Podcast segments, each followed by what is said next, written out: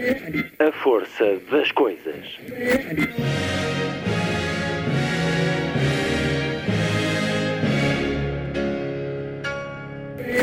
Welcome to the 109th last night of the proms.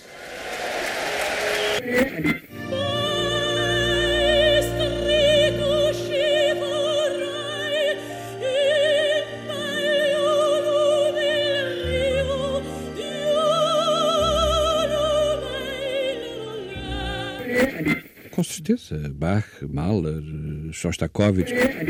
Um programa de Luís Caetano. Na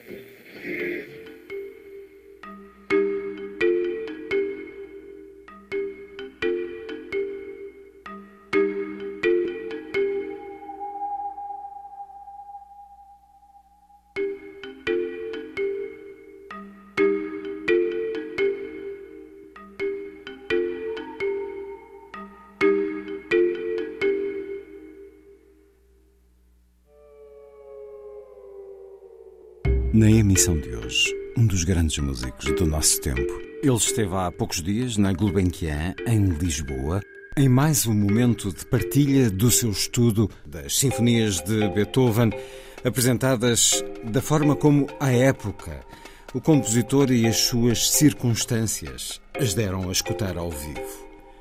Jordi Saval é, aos 80 anos, uma referência na descoberta dos sentidos da música na sua diversidade e riqueza de diferentes épocas e lugares, procurando, nas várias formações que foi criando ao longo da vida, que tocam, diz, instrumentos vivos, fazer com que a relação entre o intérprete e a partitura seja como que entre duas pessoas que se amam. Jordi Saval, em entrevista, já a seguir. Na segunda hora, a arte da música junta-se à da dança, num reflexo do tempo em que vivemos, a experiência de três jovens criadores em 20 lares de idosos por todo o país. Um projeto que nasceu marcado pelo contexto da pandemia, mas cujo impacto o extravasa. Vamos ouvir a música escrita para um espetáculo com o nome Dançando com a Solidão. Escutar os seus autores, o músico e compositor André Barros, a violinista Verónica Tarabã e a bailarina e coreógrafa Joana Inês Santos. O programa termina, como sempre, com o Lilliput, o pequeno grande mundo dos livros para os mais novos, aqui percorrido por Sandy Gageiro. Sábado, 30 de outubro. Muito boa tarde. Esta é a força das coisas.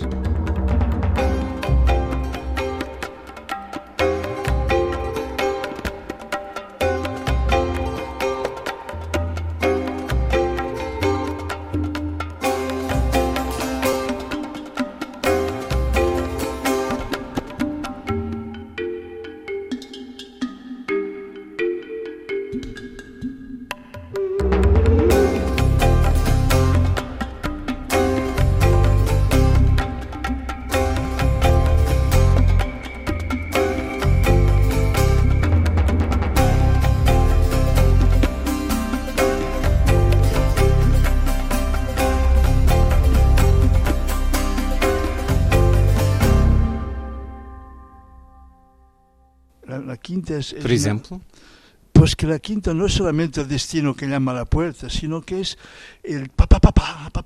Esto es la, la- la- el poder que ataca al pueblo, el poder que, pa, que quiere dominar al pueblo. ¿eh? Y después el pueblo se une y se, se el segundo movimiento el, pu- el pueblo hace una plegaria, se une, canta juntos y se empieza a unir para revelarse esto. Des- después se revela pam, pa, pa, pa, y después viene ya la apoteosis final donde el compositor toma un tema que era un canto de revolución la liberté, la liberté, pa, pam, pam, pa, que es un canto sin que viene todo el último movi- movimiento. Y entonces es una sinfonía que es una descripción de la lucha del ser humano para liberarse de la, del yugo del poder. Y el final es la apoteosis cuando uno ya ha conseguido esta libertad, ¿no? Alegro como breu, o primeiro andamento da Quinta Sinfonia de Beethoven, na interpretação da orquestra Le Concert des Nations, direção de Jordi Saval.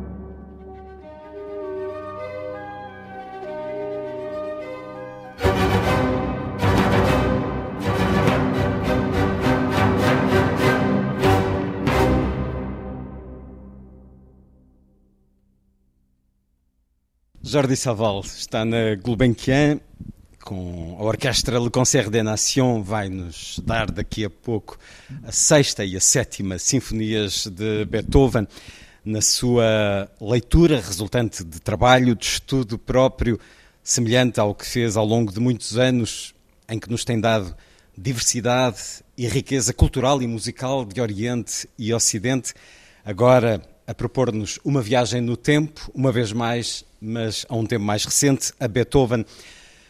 Jordi Saval, muito obrigado por estar na Rádio Cultural Portuguesa, Antena 2. Um prazer. Acabei de assistir ao seu ensaio da Sexta e Sétima Sinfonias de Beethoven, tal como assisti há dois anos, quase a fazer dois anos, ao seu concerto aqui na Gulbenkian, aí sobre a Rota do Oriente de Francisco Xavier. E nesse concerto o senhor afinou o seu instrumento durante o intervalo. A afinação, o ensaio, são trabalhos infinitos? Ou há um momento em que o senhor diz: é isto, é isto, está perfeito? No, se, sempre uno deve stare attento. E stiamo, tocamos cuerdas de tripa, instrumentos que sensibles a la temperatura, la humedad, y son instrumentos vivos. Porque son hechos de madera, de cuerdas de tripa, de, eh, eh, viven con la, con la temperatura y con el cambio que habíamos tocando, se calientan, cuando hace frío se, se enfrían. Eh, por lo tanto, siempre hay que estar atento a cuidar los instrumentos como un, un ser viviente también. É mais importante o maestro no ensaio do que no concerto? En el concierto, si se ha ensayado bien, basta producir los estímulos y recordar los tempos y recordar los, los, las cosas principales y sobre todo uh, dar la dirección che è necessaria. Perché la musica molte, molte volte facciamo, hacemos demasiada importancia a lo vertical mm. y no a lo que es vertical, los acentos, las armonías, y no bastante importancia al horizontal. El horizontal son las voces el contrapunto. Cada instrumento tiene una melodía que va, que nace y muere en cualquier parte. Y eso hay que estarlo siempre recordando, porque en, en la nuestra época no existe esta misma mentalidad. En el, en el, barroco, en el clasicismo, hasta el romanticismo, las voces que tocaban, cada voz tenía su dirección y hay que siempre estar atento que cada melodía empiece y ya cuando está sonando, el fraseo la lleve a su culminación. Y, y esto es, un, es una, una, inspiración que hay que estar siempre, es como el oxígeno que uno esté, siempre está dando para recordarlo. Pero cuando se ha ensayado muy bien, esas cosas ya son, vienen más, mucho más naturales. Por eso yo, yo no soy un director que me gusta hacer muchos uh, aspavientos, porque sé que hemos trabajado bien y entonces no es necesario hacer tanto teatro. Veces, muchas veces las orquestas modernas trabajan solamente eh, para una sinfonía dos días. Y entonces el director está obligado a mover mucho las manos porque, para estar seguro que, que la, la, la, la, orquesta va a responder exactamente aquello que...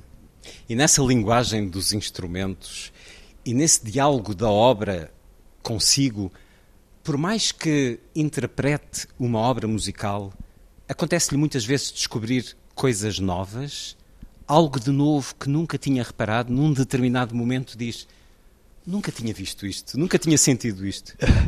Esto uh, acontece en los ensayos. Es decir, cuando hemos hecho, empezado a trabajar estas sinfonías, todos las conocíamos en versiones clásicas y cuando hemos empezado a ensayar con los instrumentos antiguos, con el sonido de las flautas de madera, con el equilibrio entre los instrumentos de viento y las cuerdas justo, hemos descubierto eh, aspectos de la, de la música que antes no, no habíamos tomado, dado importancia. Y después también otra cosa, cosa muy importante que, que, que sucede muy a menudo, que uno se construye la interpretación analiza la obra y dice aquí voy a hacer esto, aquí hay que hacer esto, aquí más crescendo y aquí voy a respirar. Y después cuando está uno interpretando la música, muchas veces la música te pide otra cosa. La música te demanda de hacer una respiración o de hacer un poco más de acelerando. Sí, uno tiene que estar atento a la música y no fiarse solamente de lo que uno imaginó que la música tendría que hacer. En fi- finalmente, la relación entre el intérprete y la partitura es una relación como entre dos personas que se aman. Dos personas que se aman solamente se podrán amar si una y la otra reaccionan, se escuchan y reaccionan juntamente a sus necesidades y a sus deseos.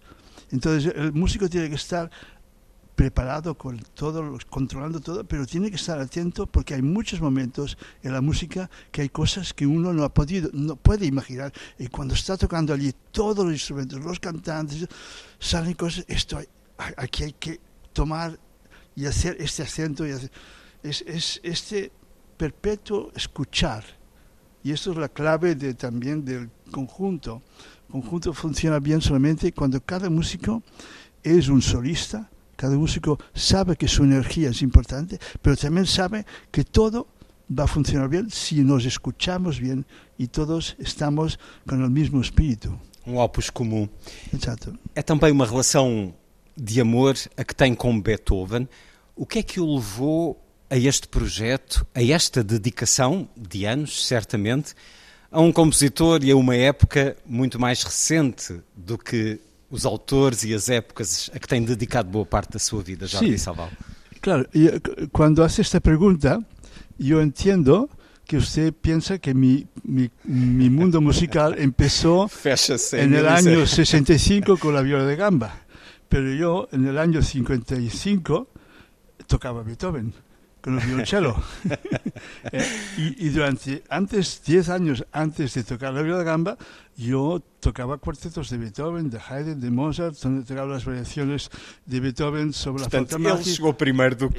y, y escuchaba las sinfonías y me encantaban. Y, y esto era mi primer lenguaje, después de cantar. Cuando descubrí la viola de gamba, me enamoré de la viola de gamba y de su música. Y dejé al lado la otra música porque aquel instrumento me fascinó y fue para mí una apuesta para dar a conocer unas músicas que estaban olvidadas, que no, no- no se tocaban, y un instrumento que no se tocaba tampoco con estilo de las épocas. La mayoría de músicos que habían en, cuando yo empecé tocaban la violonchelo con viol- violonchelo. Y yo me puse, estuve 10 años trabajando para aprender a tocar la viola de gamba como se tocaba en la época de Marais, de Sainte Colombe, de Forqueray.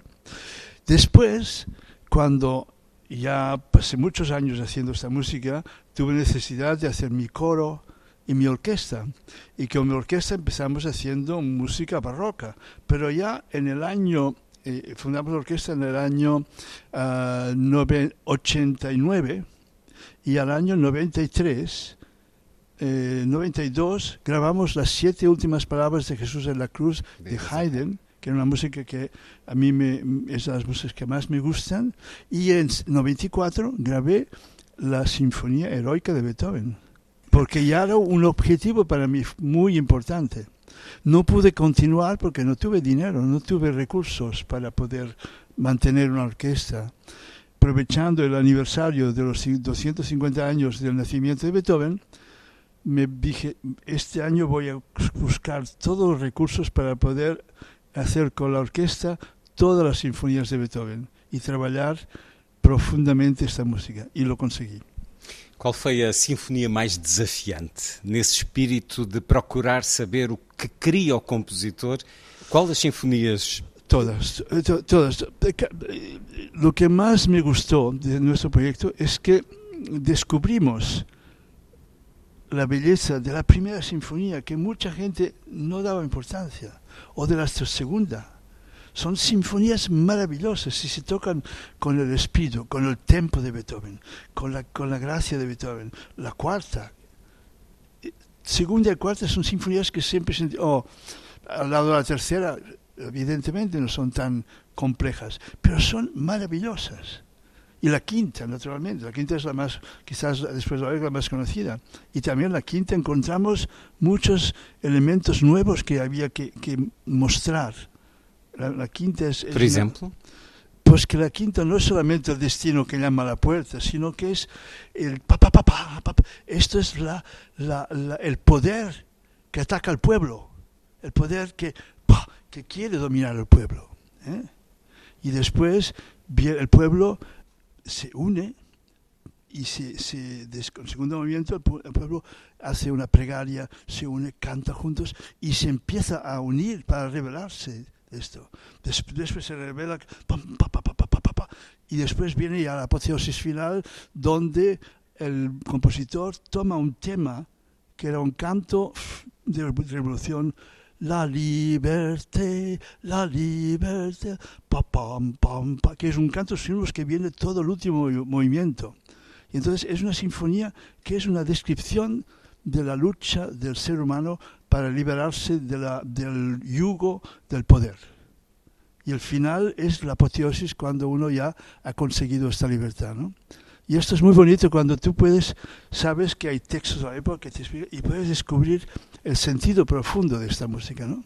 También lo mismo con la pastoral que hacemos esta noche. La pastoral es una es, una, es de las yo diría, de las sinfonías más bellas de todas, porque es la menos espectacular en el sentido de impacto y de, de fuerza, pero es la más donde Beethoven expresa quizás con más ternura sus sentimientos más íntimos. Es una, él, decía, él mismo decía, es menos una descripción de la pintura de, de, de, la naturaleza que no una expresión de los sentimientos que uno siente cuando está en la naturaleza. ¿no? Y esto, describir los sentimientos, es, es ya lo más bello que uno puede hacer tocando. ¿no? Estudar a partitura, conhecer e estudar a época e conhecer e estudar o homem também. Fez uma investigação sobre que homem era Beethoven? Es, es fundamental. Yo siempre que he trabajado con compositores, siempre he estudiado al mismo tiempo la música, el homo y la vida. La vida es muy importante. Y yo estoy seguro que Beethoven Beethoven es, tenemos muchas anécdotas de muchas cosas, una persona con un gran temperamento, con mal genio, una persona que sufrió muchísimo, su salud fue siempre muy difícil, es un hombre que fue muy infeliz, pero es un hombre que quizás gracias a la sordera llegó a crear un mundo musical en su interior único.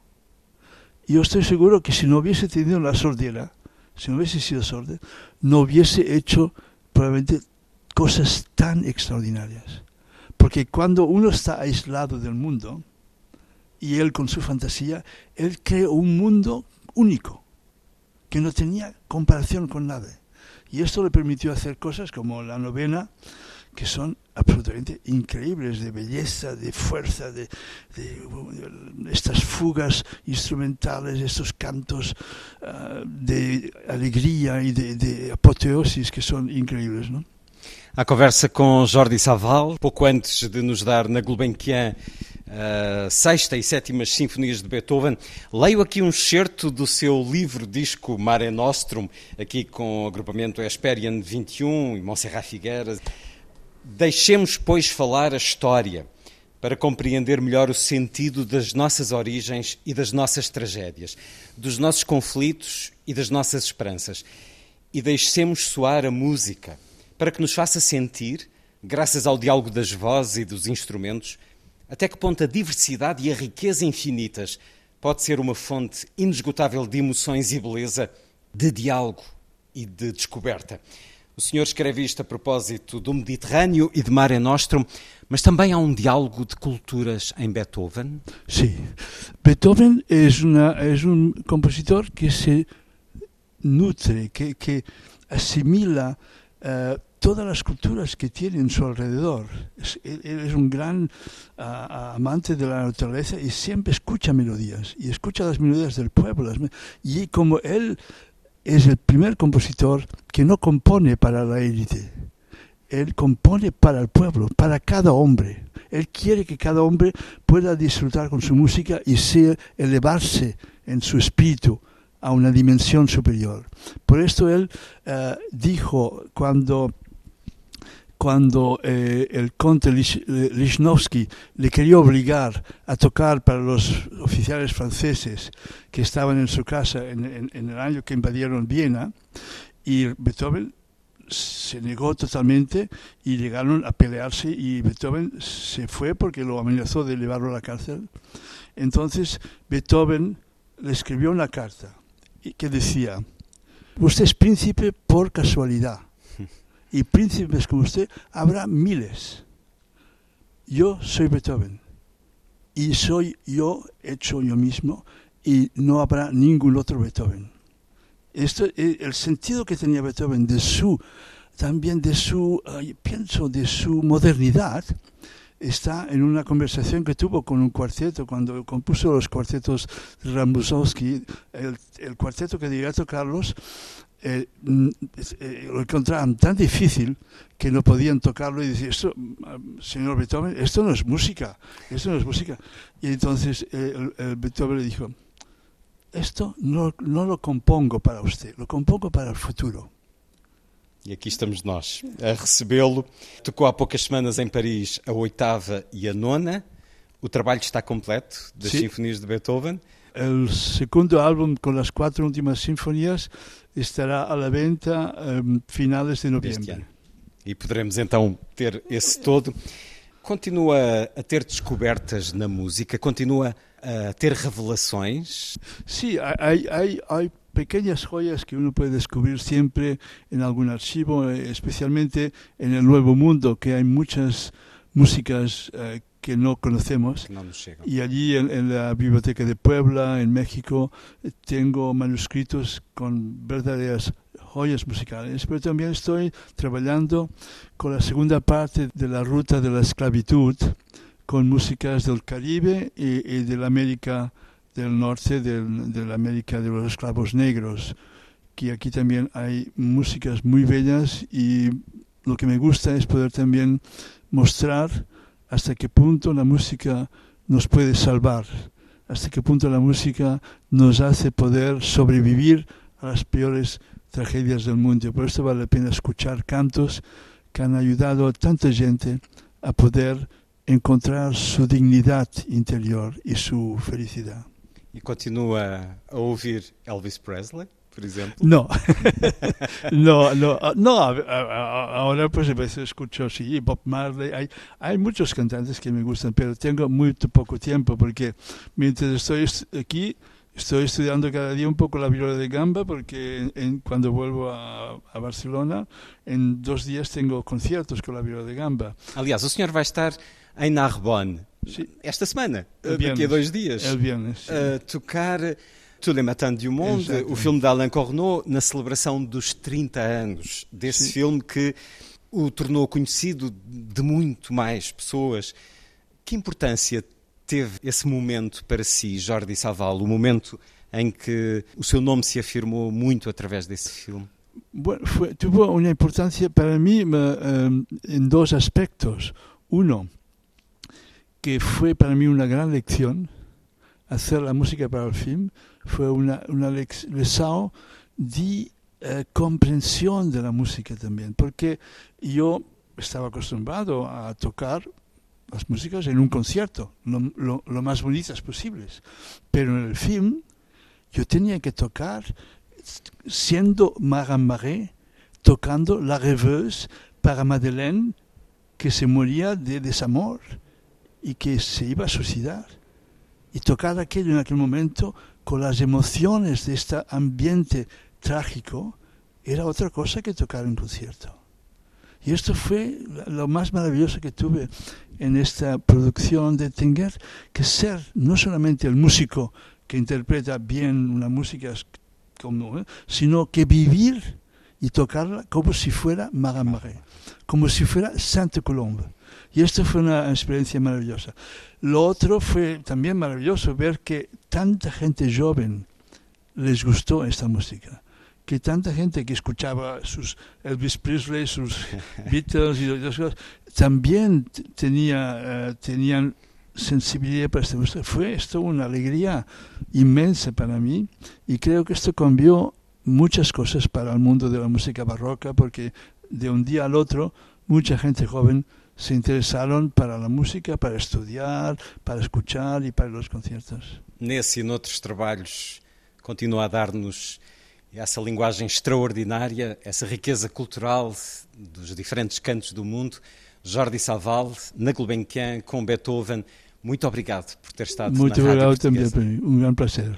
Um. E desculpa mi, mi portuguinhol. Nos entendemos perfeitamente.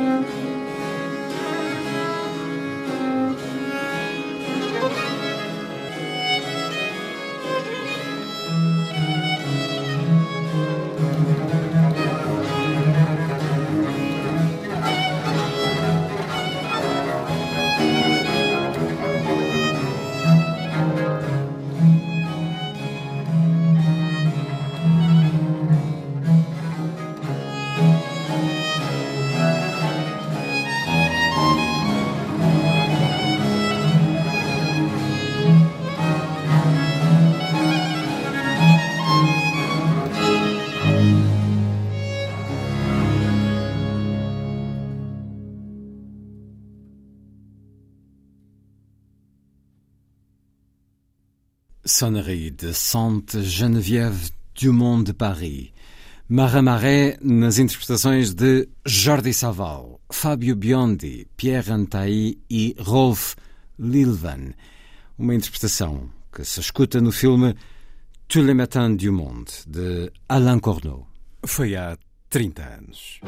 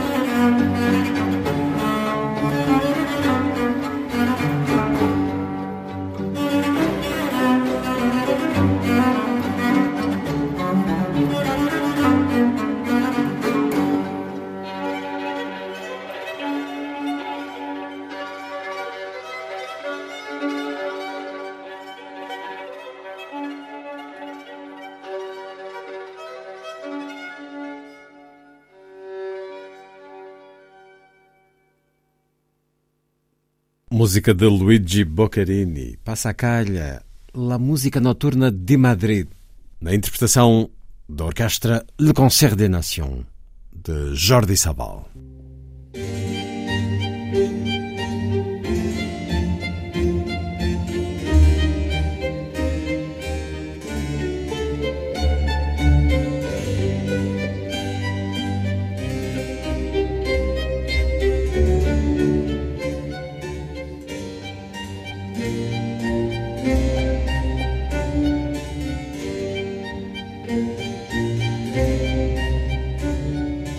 A força das coisas.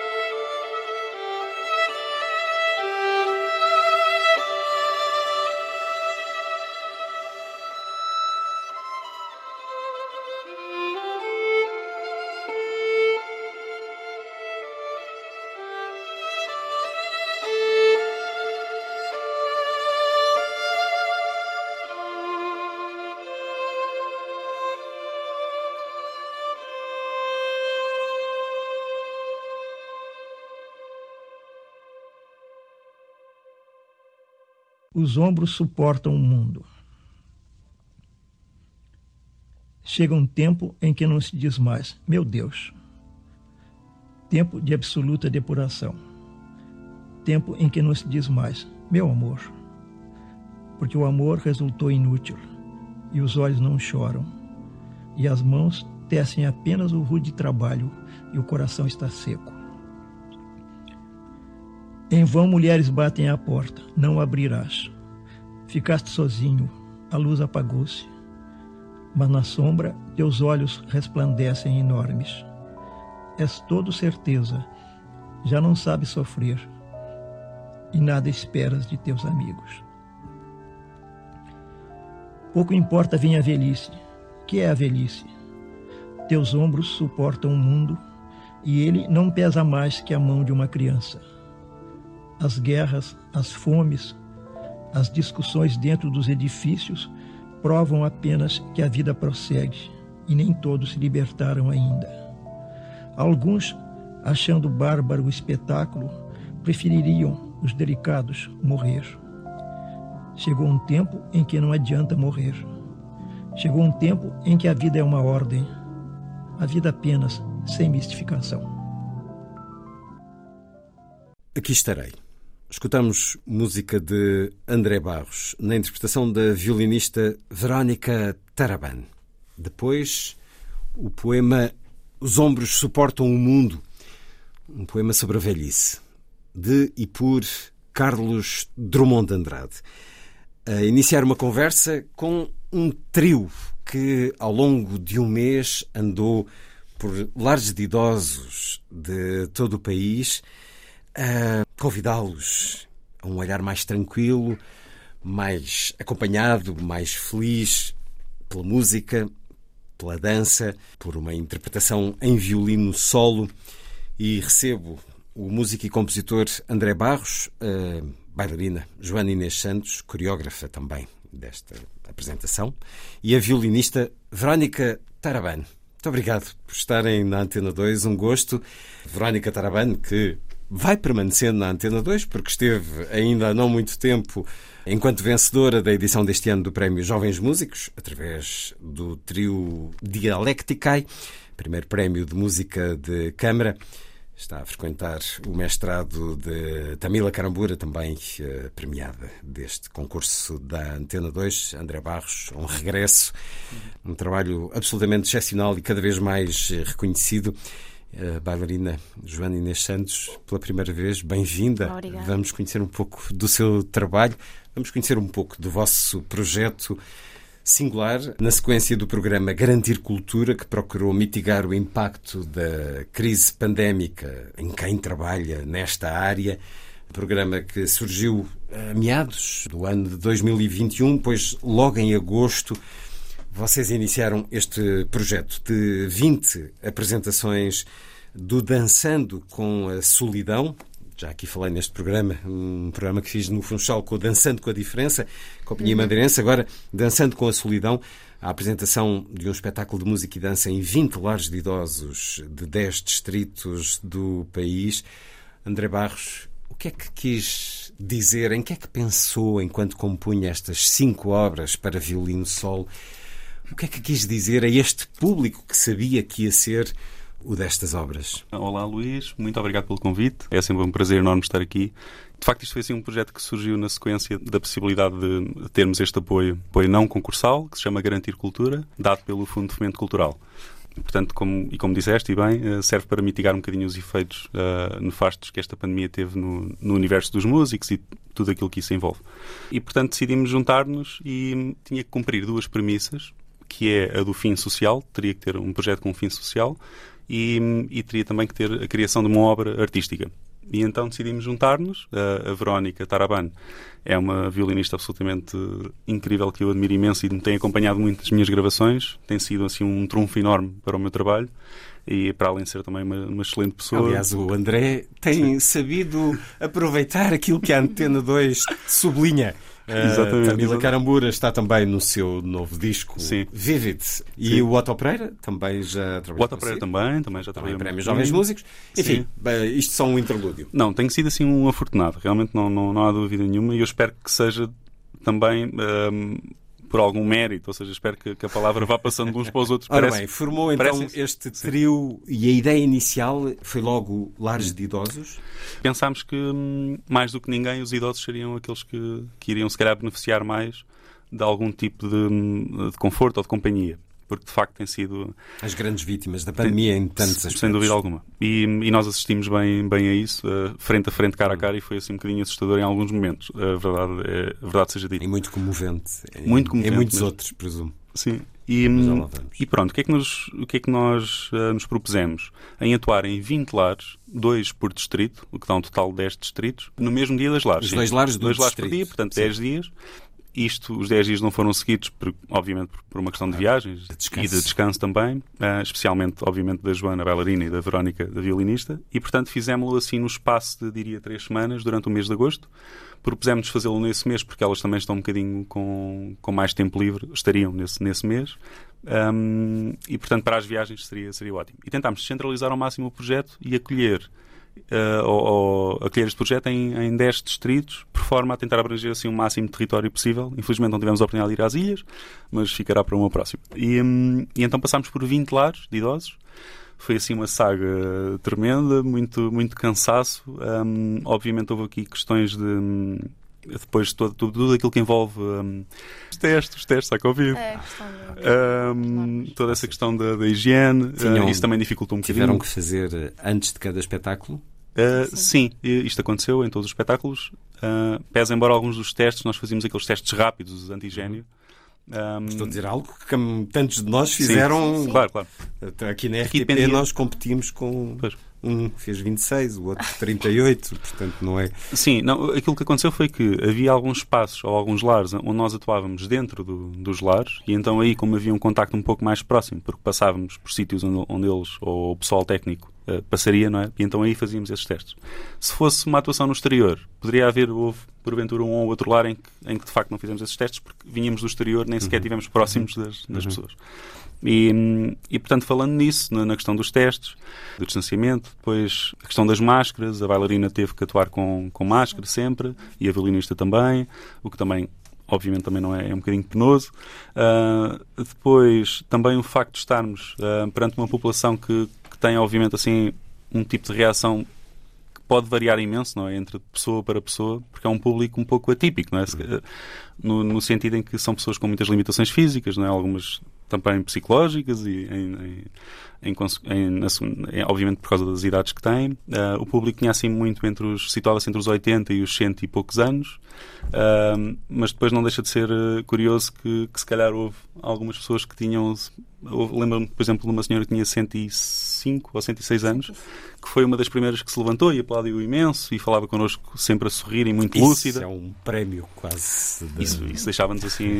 sei lá, se eu estava cansado nesse momento, ou nós estávamos um pouquinho cansados, quando olhamos para ela, percebemos o, o, o quão. Mas ainda na preparação de tudo isto, as peças musicais, estas Sim. obras, a intenção foi dizer algo nelas.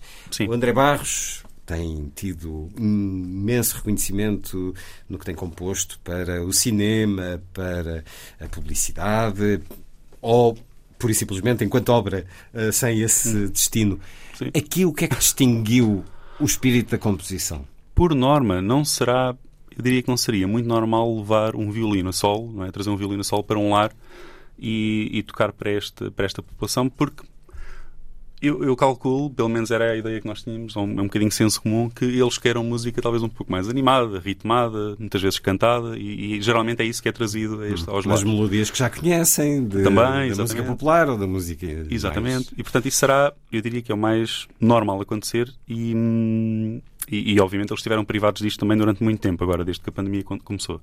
Mas eu, o meu trabalho é assim muito melancólico, muito ah, nostálgico ah, e eu pensei, por que não tentar trazer isto, trazer algo diferente, algo novo, trazer também uma violinista para, para tocar, não só pela questão da, da própria portabilidade, porque é fácil trazer um violino ao, ao invés de um, de um piano, ah, mas também para trazer um instrumento diferente que eles não estão habituados a ver ao vivo. e eu achei que isso poderia ser interessante e pelo menos tentaríamos fazer algo diferente. No fundo, foi essa a ideia. E, e os temas são, eh, são claramente pensados nesse, nesse sentido. São temas muito, muito nostálgicos. São, são, a ideia é, é que nós nos possamos envolver neles e trazer algumas memórias ao de cima. Nesse aspecto, e... há uma continuidade, a melancolia exatamente, a nostalgia. Exatamente, exatamente. Uh, no fundo, com um sentido muito poético da música poético, que sim. marca sim, a sim. obra. De Pelo menos era esse André. o meu desejo, o meu e da Verónica, e obviamente da Joana também, que ao trazer o elemento da dança também foi, foi muito positivo. E, e depois as reações que tivemos foram extraordinárias, porque eu, o que eu senti foi que, e depois também falando um pouco com eles, em algumas situações em que isso proporcionou, uh, em virtude do espaço e também da, dessa questão da, do distanciamento, da Covid, das máscaras, às vezes podia ser difícil falar com eles. Mas nas, nos, nos momentos em que conseguimos fazer isso, eu percebi que eles de facto se lembravam de quando eram mais novos, quando eram jovens, alguns também foram bailarinos ou músicos, ou, ou conhecem alguém que foi músico, e portanto tudo isso uh, ferveu qualquer coisa ali no interior deles e senti que eles uh, se sentiram muito gratos por isso. E houve assim muitas lágrimas, houve muitos sorrisos, houve aplausos mais efusivos, houve outros mais contidos, se calhar em virtude da própria uh, melancolia que aquilo lhes, lhes trouxe, não é?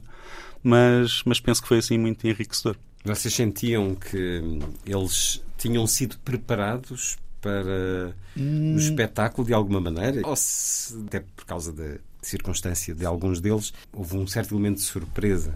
Alguns Joana. sim, outros. Antes de mais, muito obrigada. Uh, alguns sim e outros simplesmente prepararam-nos de antes que ia haver uma atuação, mas não disseram do quê. Portanto, as expectativas podiam corresponder a muita coisa. E depois ficavam muito surpreendidos quando viam uma menina a vir com violino, um instrumento que muitas das vezes nunca tinham visto ao vivo. E depois, quando eu chegava com um tutu-prato, hum, viam, ficavam maravilhados. Muitos deles nós até perguntámos se já tinham visto balé clássico ou um violino ao vivo, e muitos deles só na televisão. Portanto, ali, se calhar, foi a primeira vez de, se calhar, poucas vezes que isso ia acontecer. E, e para eles foi emocionante porque muitas delas, houve senhoras em vários lares que, quando eu, eu levava um tutu branco e levava um tutu vermelho. Sobretudo quando eu aparecia com o branco, que, ai, eu lembrava-me quando eu me tinha casado, quando era nova, tão bonita. Esse tipo de comentários, quando eu, quando eu chegava antes da atuação, era muito interessante e era comuns a muitos dos lares. E houve muitas lágrimas, sim, pessoas muito emocionadas, pessoas a pedir para ir voltarmos mais vezes, uh, muitas senhoras a bater palmas e só diziam bis, bis, bis, para nós repetirmos. Foi, foi, foi, foi muito gratificante esta experiência, porque foi descentralizar um bocadinho a cultura e, sobretudo, uma cultura um bocadinho mais erudita, não é? Portanto, música clássica ou contemporânea, no caso do André, e neste caso o balé clássico e a dança contemporânea, a lares de terceira idade, porque normalmente nós atuamos em, em palcos, no, no, caso da dança, com linóleo, com chão preparado, e ali eu apanhei um bocadinho de, de vários contextos. Portanto, apanhei uh, alcatrão, apanhei uh, chão de madeira, apanhei ladrilhos, apanhei mosaico, e eram apanhados cimento, de surpresa. e éramos mesmo apanhados de surpresa. Ou seja, no meu caso, falando da dança, eu tinha uma estrutura coreográfica para, para cada sol que eu ia dançar, mas também tinha plano A, B e C, caso o espaço que eu ia encontrar e o tipo de chão. E o tipo, pronto, muitos deles eram compridos, outros eram muito mais curtos, e aí tinha que adaptar muitas vezes na hora. E, e saiu, acho que correu bem, e acho que eles gostaram. Portanto, nesse aspecto, acho que foi mesmo muito enriquecedor. Nesse aspecto. Joana Inês Santos, que pratica essa arte Sim. do corpo, da linguagem do corpo, Sim. que é curioso porque estamos aqui a falar de um público que sente a questão do corpo Sim. de uma forma muito vincada, a fragilidade que o envelhecimento provoca no corpo. Aí o diálogo, para além dessas memórias do adereço que terão Uhum. usado um dia, há também a memória do que é o corpo ágil, para muitos Sim. deles, certamente. Mas a sua arte, Joana, é a arte do corpo, mas também da expressão. Sim. E, no entanto, essa expressão esteve cortada com uma Com máscara. máscara. Como é que isso funcionou em Exato. si? Sim, foi ao início as primeiras atuações, pronto, é, para já é muito mais cansativo, não é? Fisicamente, porque nós estamos, eh, né? é, é tudo muito intenso e depois eu estou a sol, não é? Portanto, tenho que fazer o dobro do esforço, digamos assim, para tentar passar algum tipo de sentimento, emoção, né? Uma vez que só tenho os olhos que se, que se veem, não é? Da minha face, não é? Então todo o corpo tem que levar uma dimensão ainda maior, por isso é que também foi muito cansativo, porque tem que tentar passar alguma emoção a quem está a ver. E muitas das vezes essas pessoas que estão a ver têm algum tipo de limitação, ou em termos visuais ou psicológicos, mas também a questão da, da distância. Portanto, eu tinha mesmo ali que dar tudo. E eu, nesse aspecto, pronto, tento dar o máximo sempre possível que posso, e mesmo este tipo de público, e tentei ao máximo ampliar essa, esses sentimentos, essa suavidade quando eram movimentos mais lentos, o ataque quando eram movimentos mais ritmados. É um bocado difícil, é, mas acho que, pronto, com, com gosto e, e boa vontade, acho que eles adoraram. Uma singular experiência que tiveram ao longo do mês de agosto, num ano Verónica Tarabani, que tem sido eh, muito especial para si. Para quem não ouviu eh, as conversas que já aconteceram no Festival de Jovens Músicos, eh, e antes de irmos diretamente à questão deste espetáculo Dançando com a Solidão, este seu apelido vem de onde, Verónica? Eu venho da Ucrânia, nasci lá, e com três anos eu mudei-me para Madeira. Uh, por causa da minha mãe, que foi lá trabalhar, também numa orquestra, uh, também violinista. E, e, pronto, e neste momento estou cá a estudar em Lisboa, na Escola Superior de Música, uh, como já mencionou com a professora Tamila. E, e, pronto. É um belo encontro de duas mulheres da Ucrânia Sim. que erguem a maravilha da interpretação do violino neste país, tão longe, mas que têm tanta sorte de vos acolher. Parabéns não só pelo prémio conseguido através do trio Dialecticai. Na realidade, já tinha sido premiada em 2018, sim, sim. Uh, aí com outro nível por causa da idade. Hum. Bom, eh, já aqui foi referido eh, que muitos destes utentes de lares de idosos provavelmente nunca tinham visto um violino e nunca tinham ouvido violino. Para alguém que, apesar de muito jovem, como é o seu caso, já tem tido de tantas e diferentes experiências eh, de interpretação ao vivo, como é que foi olhá-los e sentir o olhar deles, a atenção deles, a reação deles perante um dos mais mágicos instrumentos que é o seu, o violino. Muitos deles uh, viram um instrumento violino pela primeira vez na vida, já com uma certa idade, não é? Aproximaram-se, Sim, aproximaram-se, às vezes até ficavam super pasmados, não é? Pela beleza do instrumento e... Uh, e pronto, e também eu contava sempre a história que esse violino é super antigo, é um instrumento especial, que por acaso foi emprestado pelo professor Paulo Gay Lima, que infelizmente já não está já connosco. Apresentava em todos os sim, espetáculos? Sim, sim, Havia sim. esse diálogo? Sim, eu tentava comunicar com eles e explicar o que é que é um... Antes ou durante? Como? Era mais durante, uhum. assim, entre, entre o espetáculo, um, entre as atuações e tentava explicar para também de certa forma, aproximá-los, não é? Isso, eh, por mim, música. isso devia acontecer em todos pois, os espetáculos pois, musicais. Sim, um, ehm, para eles também sentirem-se um bocado mais aproximados. E essa experiência foi super gratificante e muito inspiradora, realmente. Havia lá casos, não é? Pessoas idosas, muito idosas, muitas vezes, não é? Também com, com, com o seu destino de vida muitas vezes complicado, não é? Uh, que estava lá, não é? No momento a viver a 100%. E o que nos obrigava também a viver naquele momento a 100% e dar-te uh, 100%. E foi uma experiência muito única. A Verónica já conhecia lares de idosos? Por acaso não, e. E. E essa experiência. Quer dizer, eu, eu não sei. A questão é, também não os terão conhecido a fundo agora, até porque não terão entrado pelo interior mais uh, habitacional. E isto é uma questão que eu coloco aos três, porque a pandemia trouxe-nos uma espécie de verdade que toda a gente já conhecia. É que os lares de idosos são lugares muitas vezes muito complexos, uhum. muito tristonhos, alguns Sim. deles até com questões de legalidade vincadas. Uhum. Não terá sido nesses que andaram, mas há muitos uh, clandestinos, há muitos em que são uma antecâmara da morte. Das realidades que encontraram, sendo que foi uma realidade diferente, porque muitas vezes no exterior, muitas vezes numa duração limitada, Uh, não é a vivência habitual de um lar de idosos, nem para quem lá está, nem para quem vai fazer visitas regulares. Da experiência que tiveram, ficaram com vontade que esta concepção de lares de idosos fosse diferente, que estes lugares fossem diferentes. Houve um lar que para mim até me marcou em, em especial, um, embora tenha gostado, obviamente, todos Eles eram distintos entre si. Eram muito distintos, em localidades muito distintas, umas mais no interior, outras no litoral, e portanto tinha eh, as vivências eram assim muito, muito diferentes. Mas houve um em particular que foi o Lar das Oliveirinhas, Uh, que tem assim uma programação cultural absolutamente hum. então, fora do comum. E então, se calhar, se a Joana e a Verónica quiserem falar, eles. Joana. Foi muito giro. Ou seja, esse lar que nós fomos, para já a equipa técnica era super eh, profissional. Uh, profissional, muito, até jovem, muito dinâmica. Portanto, colabora e, habitualmente com esse lar. E, e, portanto, eles, eles acho que são técnicos residentes, espero não estar em erro.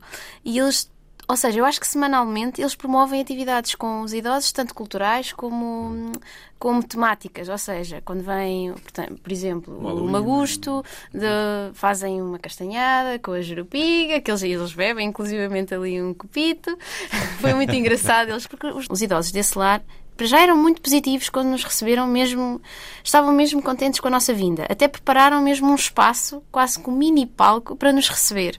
Decorado, a própria equipa, muito jovem, muito dinâmica e que fazem sempre atividades semanalmente com eles. Ou seja, eles próprios dizem que isto ajuda-os a nunca pensar em negativo.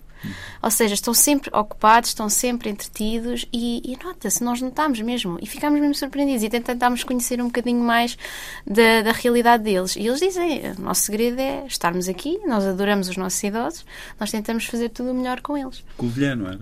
Eu penso que era na Covilhã, sim, sim. Obviamente que este não pode ser o foco da nossa conversa. Claro. O que vocês fizeram foi uma intervenção, um espetáculo artístico numa altura muito, muito difícil. Mas, volto a dizer, a pandemia trouxe-nos a consciência de que é preciso repensar o que é um lar de idosos.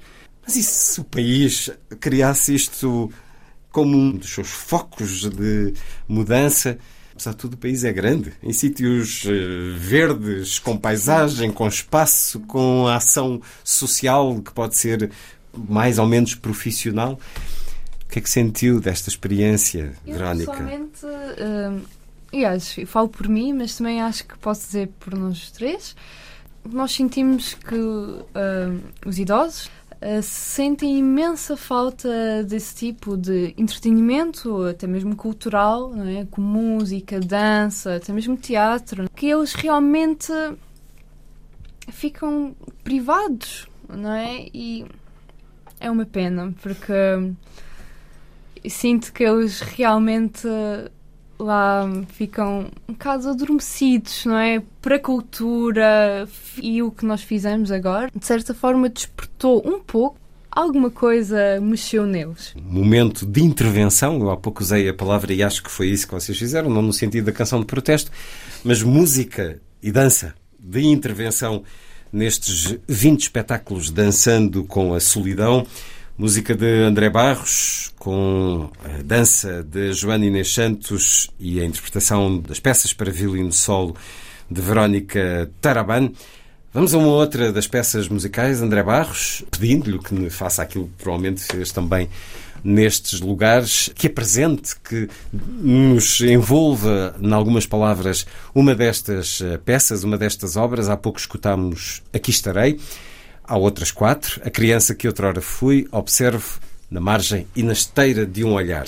Qual é que nos propõe para escutarmos e porquê, André Barros? Hum, então, tendo que escolher, as peças que me deu assim mais gozo de trabalhar, eu diria que foi uh, Na Margem, porque é assim uma peça mais, mais virtuosa, com a qual, obviamente, a Verónica trouxe, trouxe o seu cunho e, e foi muito importante para mim. Para mim é sempre claramente uma aprendizagem enorme uh, em virtude do meu percurso autodidata não é, na música e, e, portanto tem sido mesmo um prazer poder aprender tanto com músicos como a Verónica. E neste caso específico este sol foi assim muito desafiante. Para nós foi uma experiência super interessante. Passámos imenso tempo também em estúdio a aprimorar tudo isto e depois, uh, fim do projeto, até fomos a estúdio novamente gravar Uh, e já agora aproveito para deixar uma, uma, uma, palavra de apreço ao Marco Silva, ao técnico que fez a gravação dos, dos temas, que ficou maravilhoso, e a mistura e a masterização. E, hum, portanto, se calhar uh, vamos escutar na margem. Na margem, música de André Barros, a interpretação de Verónica Taraban. E imaginem, uh, Joana Inês Santos, o fotógrafo da Antena 2, o meu camarada Jorge Carmona, já fotografou, podem ver depois na fotogaleria do nosso sítio da internet. Mas eu por acaso não encontrei filmagens deste. Se calhar por eu não ter uh, redes sociais, não encontrei. Como é que é? É possível ver Sim. um pouco de. Ah, houve assim pequenos lives que nós fizemos Hum. assim. um, Mas não e- gravaram assim. Uma atuação uma completa. atuação, Eh, ou não- pelo menos uma música com uma. Sim, uma música, uma, uma música fizemos e, e partilhámos inclusive nas, nas redes Facebook, sociais. é isso? E, sim, no Sim, Facebook isso. também, no E Instagram. é, e é possível aceder. É, ao- por exemplo, no meu público? Instagram, no André Barros Music. Já Ah, aumentar pode- a 100 mil. Fazer Exato. concorrência à Shakira. E- mas, mas no fundo o que aconteceu foi que eu, por vezes, e porque eu, como, como tive só o papel de, de compositor das peças, não, não, não estive na atuação, não é? Estive só na comunicação, na própria produção do espetáculo em cada lar e acompanhei, ajudei no que consegui, mas ia fazendo algumas filmagens, algumas fotografias, até porque tínhamos também que, obrigatoriamente apresentar depois um registro no dossiê da apresentação final do projeto, né? para entregar para o Garanticultura. E então filmámos, mas havia alguns lares em que se reservavam este direito de, claro. De imagem, não é? Claro, e, claro, claro. inclusive não nos deixaram publicar alguns dos lares. Eh, só podia publicar assim as, as partes de trás das cabeças. Sim, é, é perfeitamente. Para mim era um bocadinho é perfeitamente legítimo. Não, claro que sim, claro que sim, obviamente. E, e também, até por causa dos familiares e tudo mais, podiam não querer. E, e, portanto houve assim alguma reserva e alguma contenção na partilha da- das imagens, mas houve, e já agora aproveito só para dizer isto assim muito rápido, houve um espetáculo que fizemos depois, também na sequência, terminados estes 20 lares, que fizemos no Castelo de Orém, a convite de um, do meu grande amigo, eh, engenheiro eh, Joaquim Menezes, que nos convidou para ir a Castelo de Orém, e lá no interior, numa das torres, eh, fizemos uma atuação assim meio Houve algo um- privada. um palco, um palco fora dos fora lares deste- de idosos. fora dos lares e que foi assim. Castelo eh, de Orém. E esse Castelo foi registado? Esse foi registado e eu hei de partilhar agora assim em breve. Ainda não está. Ainda não está. Mas. Partilhado nessa coisa nova chamada Instagram. Exatamente. Tem que se para- não estiver em baixo. Muito bem. Então, para breve, Instagram de André Barros. Para já ouvimos a música na margem com a interpretação de Verónica Taraban.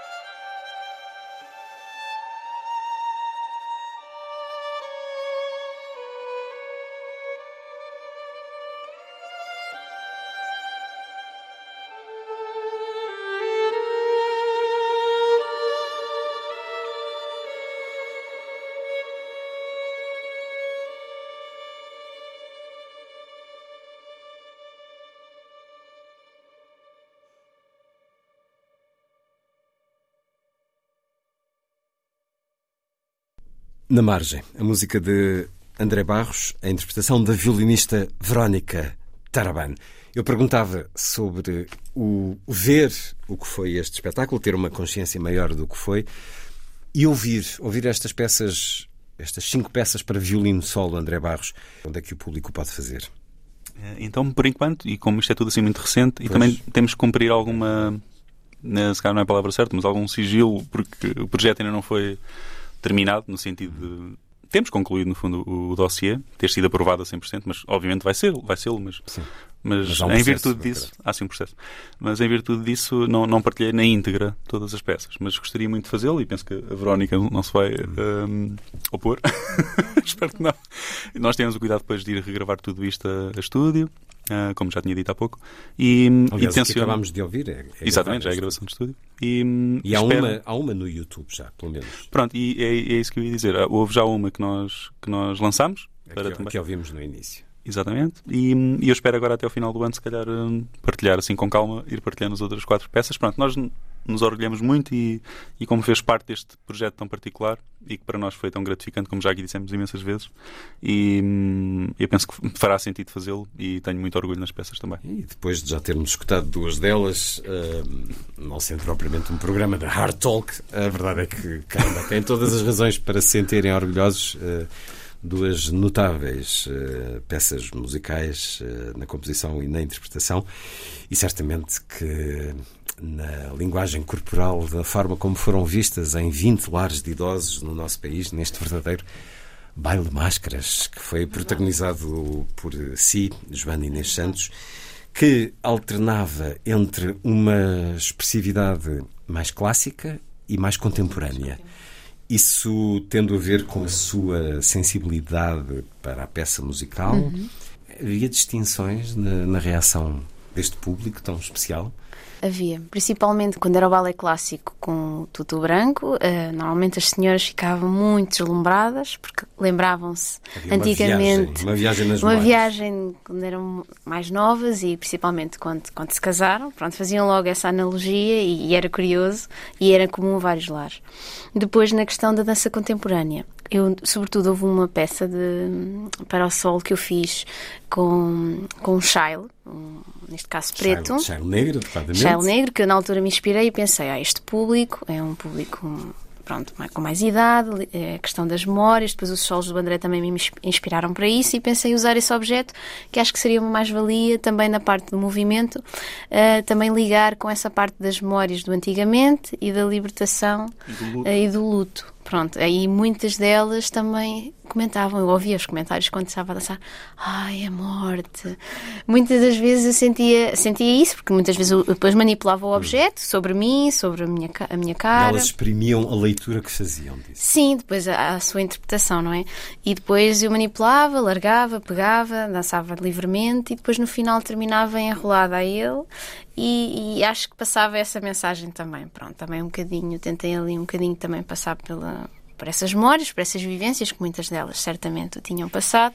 E depois na parte mais clássica ia muito de encontro também aos ritmos do, do violino, portanto o, o tutu branco era um solo mais lírico, mais suave, mais elegante, um bocadinho mais adágio.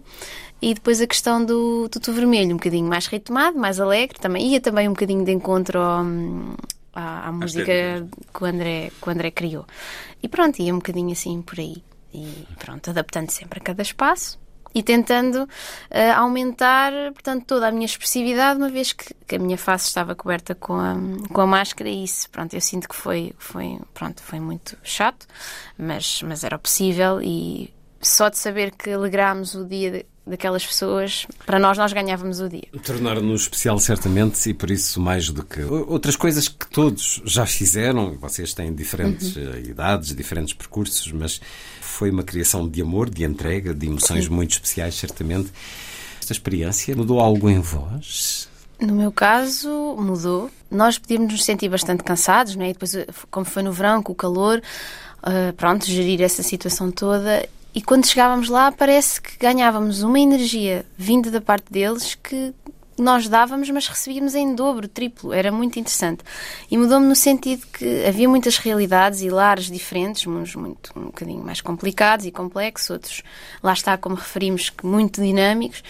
E, e é, é, engraçado ver é transversal ao país todo aquelas, aqueles rostos, aquelas vivências, aquele, aquele peso né, daquelas vidas que estão ali. E para mim mudou-me no sentido que inspirou-me ainda mais e fez-me ver que, que existem muitas realidades que muitos de nós ao, ao dia a dia não, não têm noção do que é que existe por trás daquelas paredes. Ter este contacto com, com vidas e destinos tão, tão distintos, não é? Que nós muitas vezes no, no nosso dia a dia não conseguimos ver, não tinha noção muitas vezes o que como é que a mente, como é que o corpo uh, podem mudar, não é? E, uh, e de facto, eu acho que é mesmo extremamente importante podermos viver e saborear eh, o que, por exemplo, a arte nos dá, que é uma coisa super abrangente a nível uhum. de sentimentos e expressão e sei que encontraram num lar uh, alguém que trabalhou nesta rádio. Ah, sim. Ah, pois foi, pois foi, foi. em Peniche. Era uma senhora que se chamava Lídia e diz que há muitos anos trabalhou na Antena 2. Então, um abraço para ela, muito especial, porque é provável que esteja a ouvir. E um grande, grande abraço daqui, deste lugar que lhe deve tanto. O projeto Dançando com a Solidão, com música de André Barros, interpretação da violinista Verónica Taraband e coreografia e dança de Joana Inês Santos, ao abrigo também de um programa que procurou estimular, mitigar o impacto da crise pandémica em quem trabalha na área da cultura. E, de alguma forma, estamos no momento em que nos preparamos para regressar à normalidade possível. Como é que será esse regresso para vós? No caso da Verónica Travani, volto a dizer, escutámo-la há poucos dias no Festival de Jovens Músicos, enquanto uma das vencedoras, com esse estímulo que certamente a fará ter mais trabalho, mais uh, oportunidades, mais convites a partir de agora. Se calhar ainda é demasiado cedo, não sei. Uh, Joana Inês Santos, fale-me do que é que tem sido este período da pandemia para alguém da dança. Da dança. Como é que foi Sim. e como é que espera que seja a partir de agora? Como é que foi? No meu caso, eu neste momento eu sou professora do ensino artístico especializado, portanto, o ensino articulado de dança, ensino livre. Portanto, o meu dia a dia é, portanto, lecionar aulas de dança, não é? Com isto do confinamento, tivemos que partir para as aulas online, o que foi um grande desafio e transformações hum. e pronto, foi a todos os níveis, portanto, lecionar dança online é muito complicado, foi uma aprendizagem para todos, tanto para os alunos como para nós. Já acabou? Já acabou, graças a Deus. Vamos uhum. ver então até onde é que vai. Uh, depois retomamos, portanto, presencial, sempre com a questão das máscaras, do distanciamento, de, de tudo mais implicado pela DGS. Portanto, nesse aspecto, complicou-nos um bocadinho a vida, mas não foi impossível e demos a volta. Agora, o regresso à normalidade. Esperamos que continuemos a ter os estúdios com os meninos e as meninas cheios, uh, com a segurança dos pais a trazer os filhos novamente à dança, que, que nós temos muito cuidado com isso. Um, e esperemos que agora volte um bocadinho mais à normalidade e com mais alunos, que é isso que nós esperamos. Portanto, isto no meu ativo. Depois, pontualmente, tenho estes projetos em que dança a dança solo ou alguns projetos pontuais que também espero que agora retomem com mais frequência e que as pessoas vão assistir espetáculos, vão assistir concertos com toda a segurança. É isso que eu espero. Verónica, como é que é a sua vida próxima depois de um ano e meio de pandemia? Então, estou agora no meu segundo ano uh, de mestrado, mestrado. de ensino. Uhum. Vou tendo algumas atuações. Um, pronto, agora como, como vencedora com o trio, Ticai. Uh, vamos tendo algumas propostas em vários festivais e em concertos, nomeadamente, um, suponho que o nosso próximo concerto vai ser para Antena 2. É, é um continuar lento a regresso à normalidade e no seu caso, claro que sim, no seu caso ainda eh, na, na, fase do estudo, não que a fase do estudo se interrompa para muitos dos artistas, nomeadamente músicos, mas claro que sim. E o André Barros, que eu presumo que para um compositor confinamento seja uma palavra muito. Enfim, não a palavra, mas a experiência de estar fechado, a sentir, a, a ensaiar caminhos de composição não se, já vinha muito de trás, portanto, o confinamento, se calhar, foi um prolongar de uma forma de estar enquanto trabalho. Obviamente que a pandemia o afetou de muitas maneiras.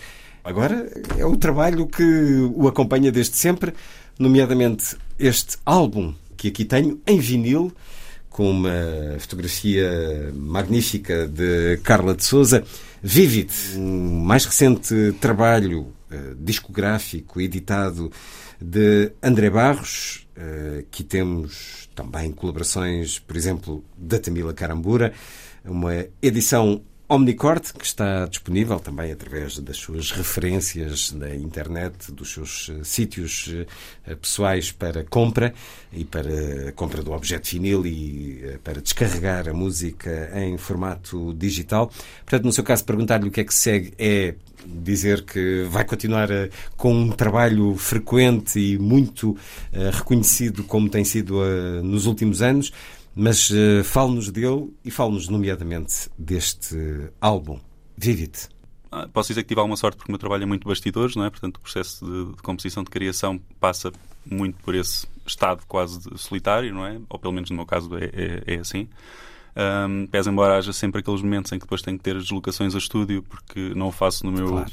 dito home studio, mas vou, vou muitas vezes um, ao Atlantic Plus Studios, um estúdio em Passo de Arcos, com quem trabalho muito frequentemente, com todos os técnicos que, que, lá estão, e quando levo os músicos, o processo também se desenrola aí. Mas é sempre um espaço assim muito fechado, não é? muito, muito controlado, e portanto, felizmente, posso dizer que, eh, mesmo pensando nas bandas sonoras para as quais, para os filmes para os quais tenho trabalhado, um, posso dizer que tive alguma sorte porque as produções um, parece que já tinham começado antes, não é? todo aquele processo de pré-produção, produção, e eu apanhei esta fase em 2020, 2021 que apanhou a pós-produção.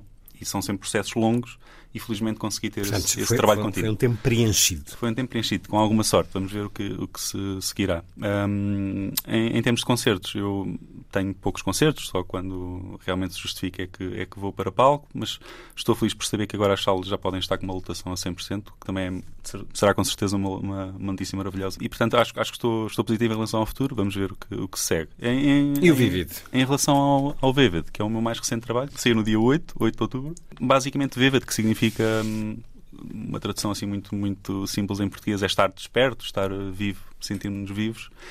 Um, aqui há um certo contraste com, com, com a sombra, com, com a melancolia que já, já caracteriza tanto o meu trabalho, com a nostalgia, uh, caracterizado pelo aspecto visual que foi trazido pela brilhante Carla de Souza, fotógrafa, jurista de Leiria e, e, que me tem acompanhado muito nos meus trabalhos. Um, e, portanto, o Viva serve para contrastar com isso, para dizer, no fundo, a mensagem que eu quero passar é que me sinto, aliás, como fiz uma pequena declaração de interesses no, no próprio vinil, que me sinto vivo por dentro, sinto-me desperto por dentro e, e quero sempre fazê-lo de dentro para fora, para estar preparado para os estímulos que vêm do, do exterior. E, portanto, é isso que, que me apraz uh, dizer e que, eu, e, e, e, que realmente me move na música. E eu sinto que a minha música, uh, que tem muito de minimalismo e, e tem muita repetição também, e, eu, eu, eu, no fundo, eu, eu penso que isso é uma ferramenta para, de alguma forma, induzir uma espécie de de transporte para que as pessoas possam encontrar espaço nas minhas músicas para, para pensar nas suas próprias memórias e depois a música é rica nesse aspecto. Poderá não ser muito virtuosa noutros, noutros termos, uh, para quem está se calhar num clássico mais erudito, mas é, é virtuosa no sentido de suscitar diferentes emoções em cada pessoa que, que a escuta. E é isso que eu realmente quero, quero concretizar com, com a minha música. Portanto, todas as experiências são diferentes em cada pessoa que, que a escutar porque vão reviver as suas próprias memórias de uma forma muito intensa. E é isso que eu, que eu, que eu gosto. André Barros, mais um momento de um notável percurso uh, musical. Uh, poderíamos já falar de outras peças e de outros trabalhos que já fez, até posteriores a este, uh, nomeadamente com Verónica Tarabante também, sim, sim, um sim, tema que já tive a oportunidade de escutar, que já está disponibilizado publicamente. É Southern My Heart Goes. Southern My Heart Goes, um trabalho que já fizeram posteriormente. E eu não sei com o que é que é de acabar, se com mais uma peça de, do Dançando com a Solidão, se um tema do Vivid, se o Southern My então, Heart Goes. Oh, Luís, posso fazer uma pequena sugestão? Uh, eu ficaria muito honrado se, se quiseres passar este tema, porque de facto foi uma colaboração que tive com, com a Verónica em que, em que fizemos um pouco de forma diferente. Usualmente, para os meus trabalhos de, de bandas sonoras, eu, eu, eu, normalmente trago tudo já assim escrito por um, um, grande amigo meu maestro, que é o Sérgio Varalonga, de Leiria também, um pianista incrível, e, e ele normalmente faz a transcrição dos meus temas, depois para, para os instrumentos de cordas que normalmente me acompanham nas gravações. Mas neste caso específico, eu trouxe a base de piano e a Verónica com, com o seu espírito inventivo e é uma compositora extraordinária e com uma sensibilidade enorme. E eu aproveito para dizer isto em público. Eu ficaria muito honrado se quiseres partilhar este tema, porque de facto acho que ficou maravilhoso. É uma colaboração uh, entre os dois. Southern My Heart Goes, a música de André Barros e Verónica, e Verónica Trabalho. Dançando com a Solidão foram 20 espetáculos de música e dança em 20 lares de idosos de 10 distritos do país ao longo do mês de agosto, na sequência do programa Garantir Cultura mas eh, continuarão com este espetáculo. André Barros, músico e compositor, a coreógrafa bailarina e professora Joana Inês Santos e a violinista Verónica Taraban. Muito obrigado por terem vindo à Antena 2. Obrigado.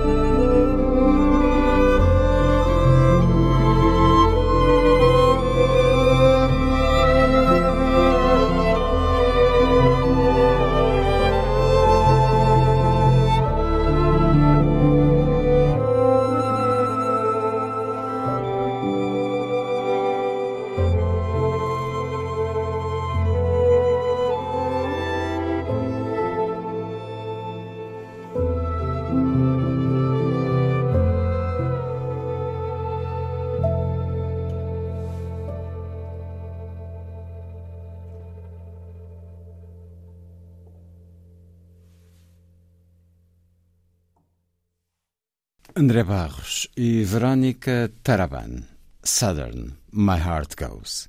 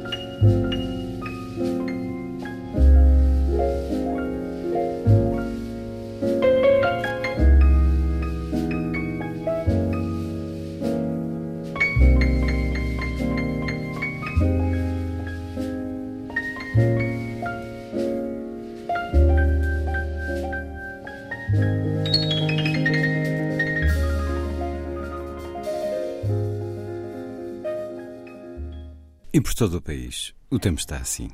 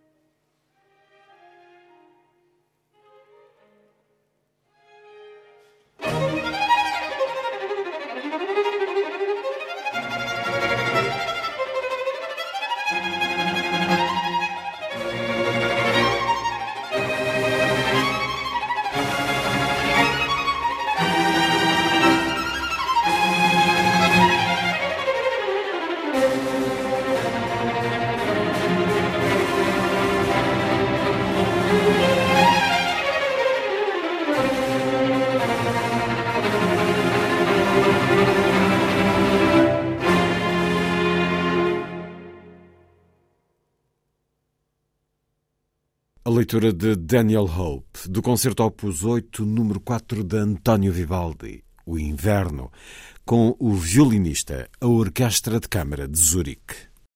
A seguir, Lilliput é o pequeno grande mundo dos livros para os mais novos, percorrido semanalmente neste programa por Sandy Gageiro.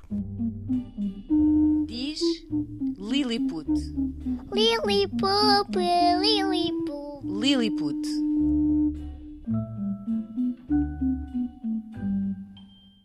Esta quarta-feira decorreu a Conferência Anual do Plano Nacional de Leitura, na Fundação Gulbenkian. Este ano com o título Presente e Futuro, a Política da Leitura, focou-se, por exemplo, na leitura e leitores, na política pública de leitura e nas geografias de leitura. Participaram vários oradores, entre eles Alberto Manguel, ensaísta, romancista premiado e autor de vários best-sellers internacionais, como o Dicionário de Lugares Imaginários, Uma História da Curiosidade, ou a Biblioteca à Noite. Foi diretor da Biblioteca Nacional da Argentina e atualmente vive em Lisboa, onde vai fundar a biblioteca e um centro de estudos da história da leitura. Queremos que o centro seja um lugar de atividade social. A leitura eh, tiene al menos dos fases, y esto Irene Vallejo lo sabe mejor que yo. La primera es de la intimidad, de la persona lectora encerrada en su rincón con su libro. Pero la segunda, y quizás la más importante, es el paso de esa lectura privada a una lectura social, a convertir al otro en lector, a reconocer que tenemos puntos comunes todos los lectores de cualquier cultura, en cualquier lugar del mundo, e em qualquer época. Alberto Manguel falou da importância e da resiliência do leitor e enalteceu a experiência histórica e fundadora. É um acto político, é um acto social. En esta época de confusión que estamos viviendo, no solo en Portugal, sino en todo el resto del mundo, donde los egoísmos están encontrados y producen trabas para el desarrollo y el progreso de la sociedad, el lector, el verdadero lector, sabe que nunca se trata de dar un solo punto de vista. La lectura es un acto de empatía, la lectura es un acto de compromiso, A Fábrica de Histórias venceu o prémio Ler Mais pelo trabalho realizado na última década, em que envolveu mais de 10 mil bebés autores, crianças autoras e jovens autores, de 67 livros ilustrados e filmes. O projeto que começou a ganhar vida há 10 anos, na sala de estar de Raquel Salgueira e Rui Andrade, entrou nas escolas em 2012 e agora ganhou o prémio Ler Mais.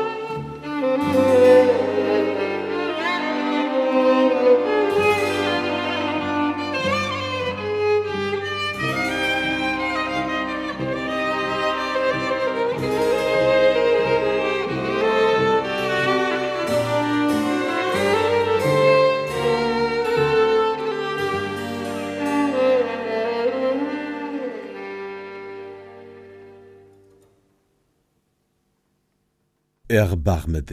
Johann Sebastian Bach, na interpretação do agrupamento Sarband. O ensemble Sarband faz pontos musicais entre Oriente e Ocidente, reunindo músicos judeus, cristãos e muçulmanos, dirigidos pelo búlgaro Vladimir Ivanov, aqui com a voz da contralto libanesa Fadia Halaj. E foi a força das coisas. Assim, obrigado por estar com a rádio. Bom dia, bom fim de semana.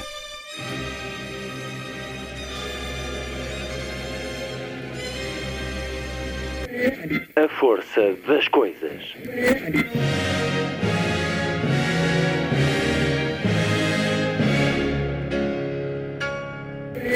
Welcome to the 109th last night of the proms.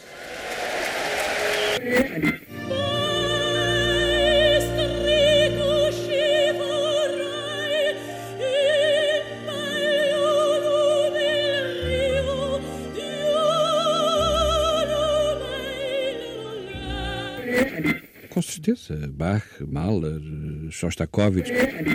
Um programa de Luís Caetano. Twelve.